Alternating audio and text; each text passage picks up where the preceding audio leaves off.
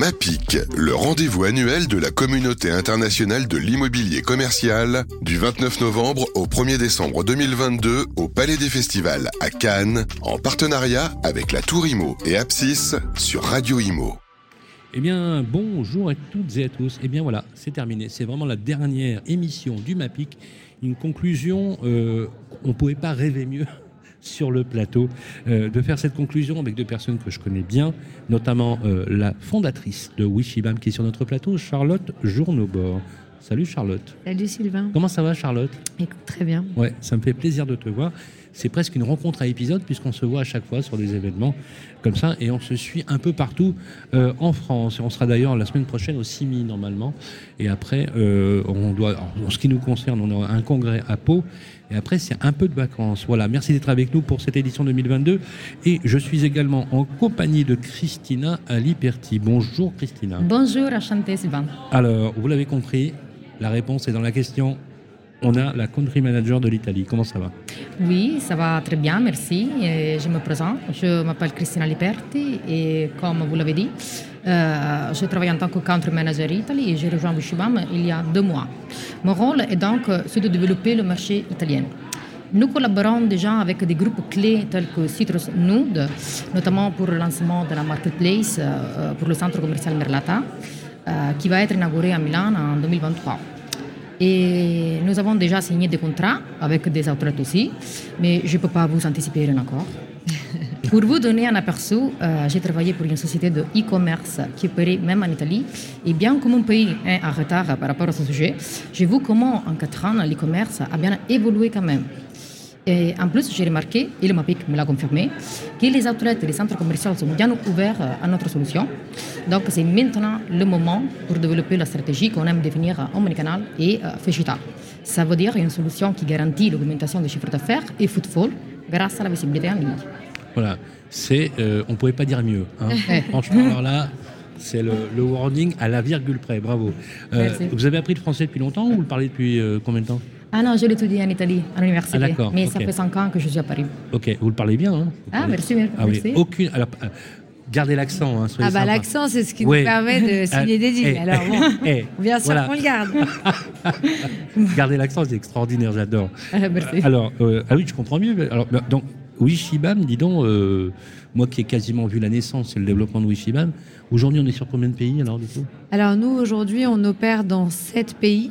Euh, notamment Ah donc, ouais. du coup, l'Italie, le UK, Belgique, Norvège, Suisse, France, euh, Allemagne et les Dubaï, là, bientôt, qu'on ouvre, avec un bureau qu'on ouvre aussi à Dubaï. On a à, ouvert. Dou- à Dubaï. Ouais. Ça va bien marcher, ça, à Dubaï. Écoute, en fait, Dubaï, euh, c'est un endroit qui est euh, extrêmement en avance par rapport au retail, avec des concepts retail physiques qui sont euh, exceptionnels, notamment le Dubaï Mall. Enfin, en fait, faire du shopping avec des requins qui te passent au-dessus de la tête, c'est assez fabuleux. Avec des expériences où tu as, alors c'est pas très climate friendly, tu vois, mais quand tu vois ce qu'ils arrivent à faire, à reproduire des pistes de ski, etc., ils font vraiment des lieux d'expérience, en fait, dans ces malls-là. Euh, et aujourd'hui, c'est des, des pays, en fait, qui sont euh, euh, en train de se développer très vite et en train de se développer comme notamment la Chine avec le e-commerce qui prend de plus en plus de parts de marché. En Chine, tu vois, le e-commerce aujourd'hui, c'est 50% du total retail parce que c'est des générations qui sont nées, en fait, avec un smartphone. C'est moins le cas au Moyen-Orient parce que c'est un petit peu moins libre, mais euh, c'est en train d'exploser. Et, nous, on a envie euh, d'être là pour ces acteurs qui, euh, pour moi, ont quand même inventé des choses extrêmement nouvelles euh, pour, euh, pour le retail. Donc, euh, c'est pour ça Dubaï. L'Italie, bah, ce que disait Christina, tu vois. euh, ce qui est hyper intéressant, c'est qu'en fait, l'Italie, c'est euh, l'équivalent de l'Angleterre avec 5 ans de retard, avec des taux de croissance qui sont euh, globalement les mêmes. Et quand on sait qu'aujourd'hui, le e-commerce en Angleterre, c'est euh, 30% du total retail, bah, on sait qu'il faut, euh, en tous les cas, rajouter une brique e-commerce à, du mall classique parce que euh, quand ton consommateur il achète en physique et en ligne, il faut juste être là quand le consommateur veut acheter. Le risque, c'est qu'il aille acheter ailleurs. L'idée de, l'idée de Wishibam, enfin du concept de la marketplace, c'est quoi? C'est le jumeau numérique du stock, du magasin ou de l'ensemble du magasin, qui permet en fait d'avoir une continuité de vente, même quand le magasin est fermé. Exactement. Je peux dire les choses comme ça C'est exactement ça. Et donc, on le fait aujourd'hui. Nos clients sont euh, euh, les centres commerciaux, donc euh, euh, Compagnie Salzbourg, Altarea, euh, Clépierre, Citrus, des acteurs de l'outlet comme Riora. Là, on, on a signé aussi un très gros acteur de l'outlet qu'on annoncera prochainement. Euh, on vient d'annoncer la signature d'un très gros projet avec SCC, enfin de plusieurs gros projets avec SCC sur plusieurs centres. Donc, si je comprends bien aujourd'hui, de plus en plus d'acteurs du retail souscrivent à cette nouvelle marketplace Ouais. qui était en, en- en fort développement. Euh, Est-ce qu'aujourd'hui, on peut dire que toutes les grandes marques euh, sont euh, chez Wishimam Est-ce que ça veut dire maintenant que Wishimam s'est développé, arrive à un point de maturité Alors, intéressant on, on commence Combien- à arriver à un Quels point sont de les maturité. résultats Ouais, on est passé de euh, 50 ans. Déjà, on est passé de euh, un contrat euh, et une signature de contrat en 2019 euh, qui était Compagnie de Falsbourg à plus de 55 euh, acteurs qui nous font confiance sur des projets aujourd'hui. Plutôt pas mal, non Donc c'est plutôt bien, on est content. Ouais. Euh, dans plusieurs pays. Et puis après, en termes de nombre de, de retailers, on est passé de euh, 50 retailers à plus de 3200. Oui. Euh, alors, donc, tu as plusieurs pays et tu as différents euh, niveaux de retailers. Tu as à la fois des très gros acteurs comme euh, euh, bah, du Nike, euh, du euh, Nike Group, euh, du euh, Lancel, du SMCP, euh, du Moss Frères, etc. euh, ou euh, de la, de- de- du, du plus euh, fast fashion, tu vois, euh, comme euh, Geox, euh, comme euh, Okaidi, La Grande Récré, etc. Euh, et aussi des, retailers euh, franchisés, euh, des retailers euh, indépendants.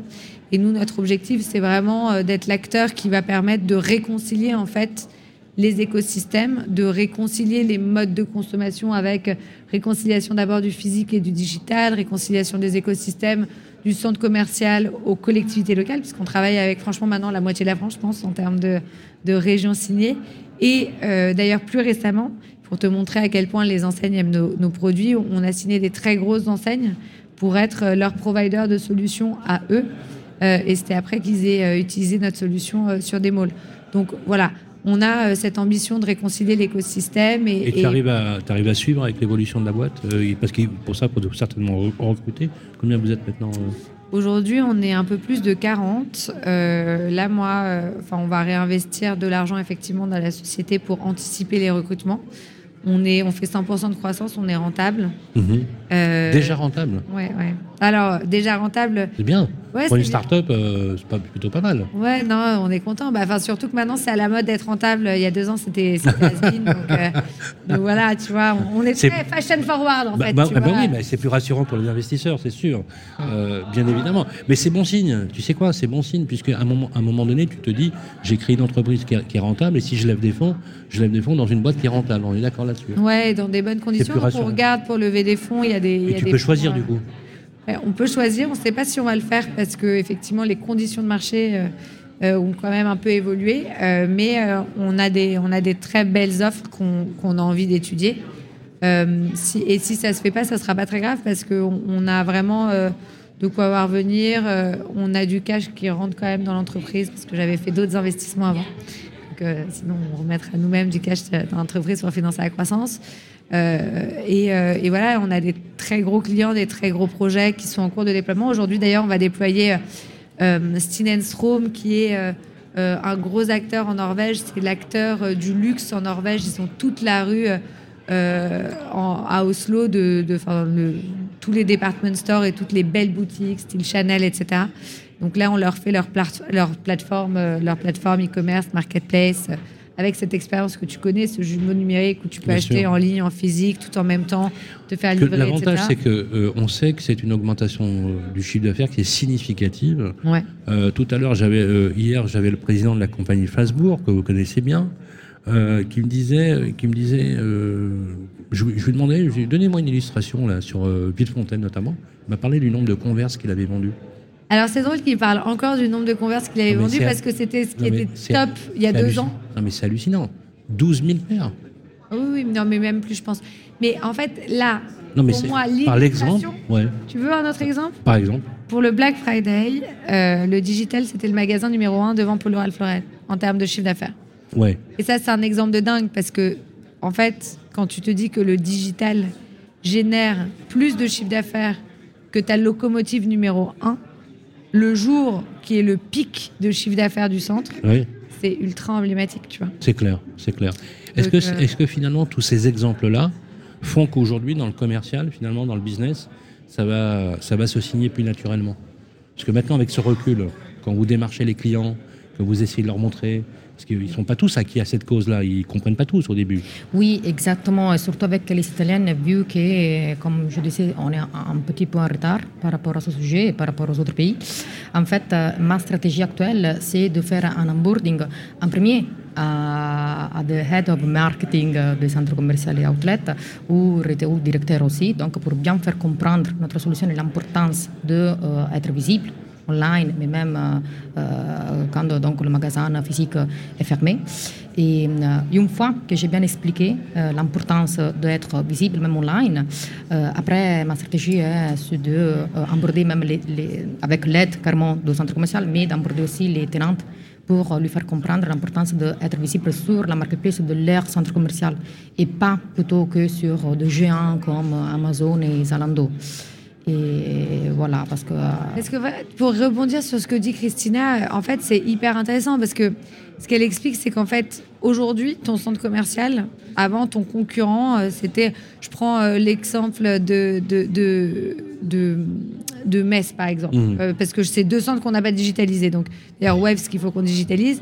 Et donc, tu vois, si tu prends Waves et si tu prends euh, euh, Apsis, qui est globalement de la même taille, Avec Muse. euh, avec Muse, en réalité, bah, le vrai concurrent de, de, de Muse, c'est plus tellement Waves, c'est euh, Muse, Waves, euh, le centre-ville, le site e-commerce de son enseigne qui essaye de bypasser le centre commercial, c'est euh, euh, Zalando, c'est Amazon, c'est en fait, tu as le même pouvoir d'achat du consommateur pour une part de gâteau qui est de plus en plus petite puisqu'il y a de plus en plus d'acteurs. Mhm. Et donc, en fait, le, le vrai point, c'est de se dire, si t'es pas là, quand le consommateur il réfléchit à ce qu'il va acheter, bah, le risque, c'est que assez naturellement, en fait, il pense pas forcément à toi. Alors, bien sûr, quand tu as un espace euh, magnifique, comme c'est le cas de Muse, comme c'est le cas de Metz, quand tu as des expériences, quand tu penses aux enfants, etc., tu draines du trafic et à la fin, tu es quand même un lieu vers lequel les gens se raccrochent. Mais en fait, toi, tu veux qu'ils pensent à toi tout le temps.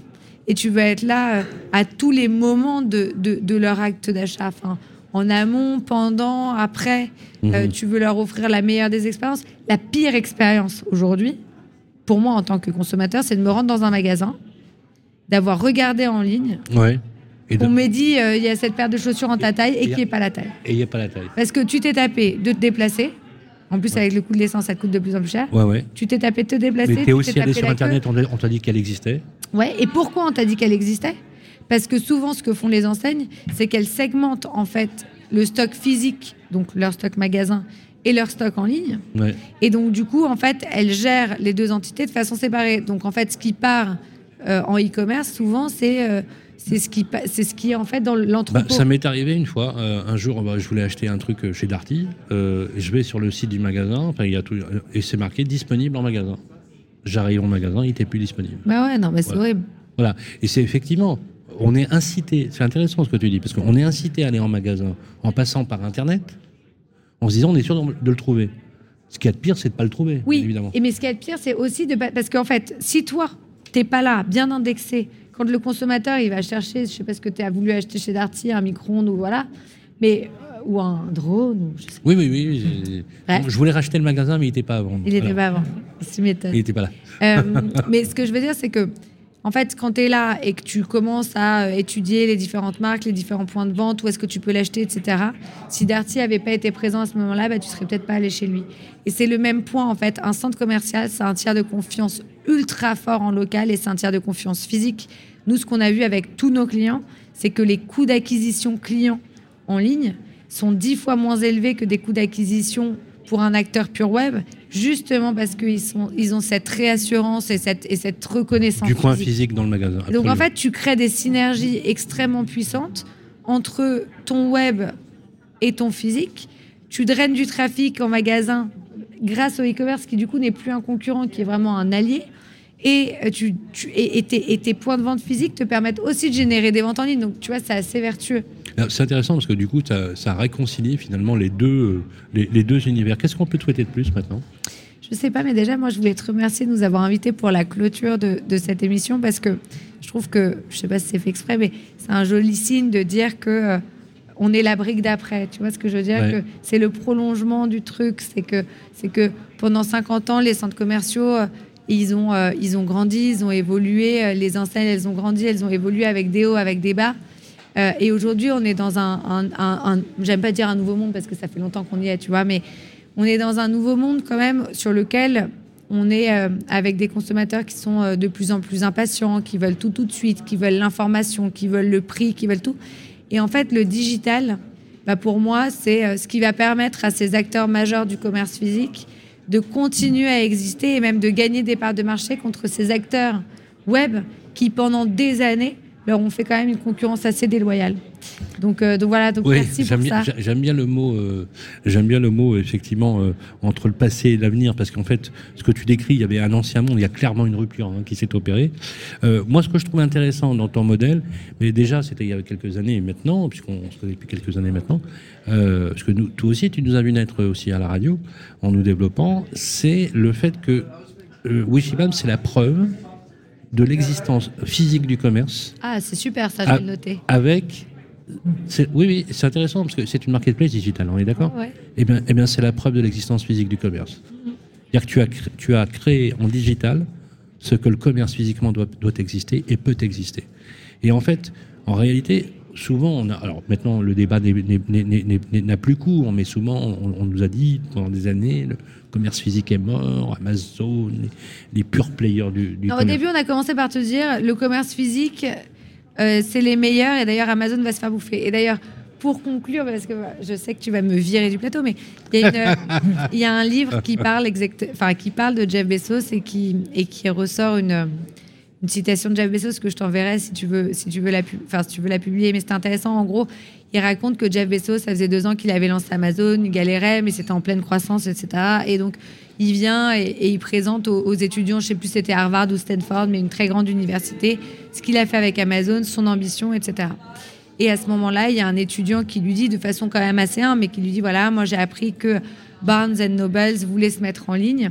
Donc moi, si j'étais vous, en termes de stratégie, je vendrais ma société le plus rapidement possible, parce que eux, c'est les acteurs majeurs de, de la librairie. Quoi. Donc en fait, toi, tu dis que tu es la plus grande librairie en ligne, mais si tu as ton, ton plus gros libraire qui se met en ligne, Bien sûr. bah, il a plus de références que toi, il a déjà les points de vente Mm. physiques, t'es mort, tu vois.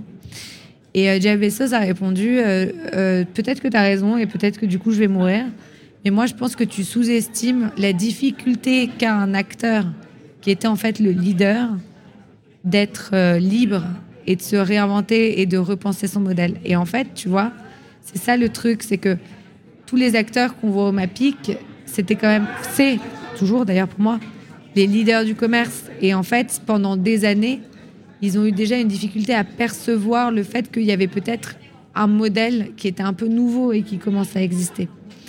Et euh, Ça, c'est la difficulté que tu dé- ce que tu décris, c'est la difficulté des grandes entreprises qui ont des forces d'inertie et qui ont oublié par leur réussite qu'il fallait toujours être frugal, agile et hyper flexible. c'est ça que c'était tous les jours un nouveau jour. Voilà. Quoi. Je connais un, je connais un, un essayiste qui appelle ça l'anesthésie bourgeoise.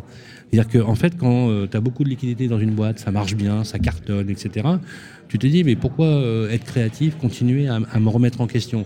Et souvent, cette inertie qui est liée par la réussite aussi. hein. Bah, bien Parce sûr. que toutes ces entreprises ont passé ces, cette étape-là, font qu'à un moment donné, cette créativité, eh ben, ils l'ont perdue, cette émulation, ils l'ont perdue. Puis attends, c'est facile d'innover quand t'as rien à perdre. hein. Et ensuite, ils sont taquinés, absolument. Et je crois même, je veux même aller plus loin.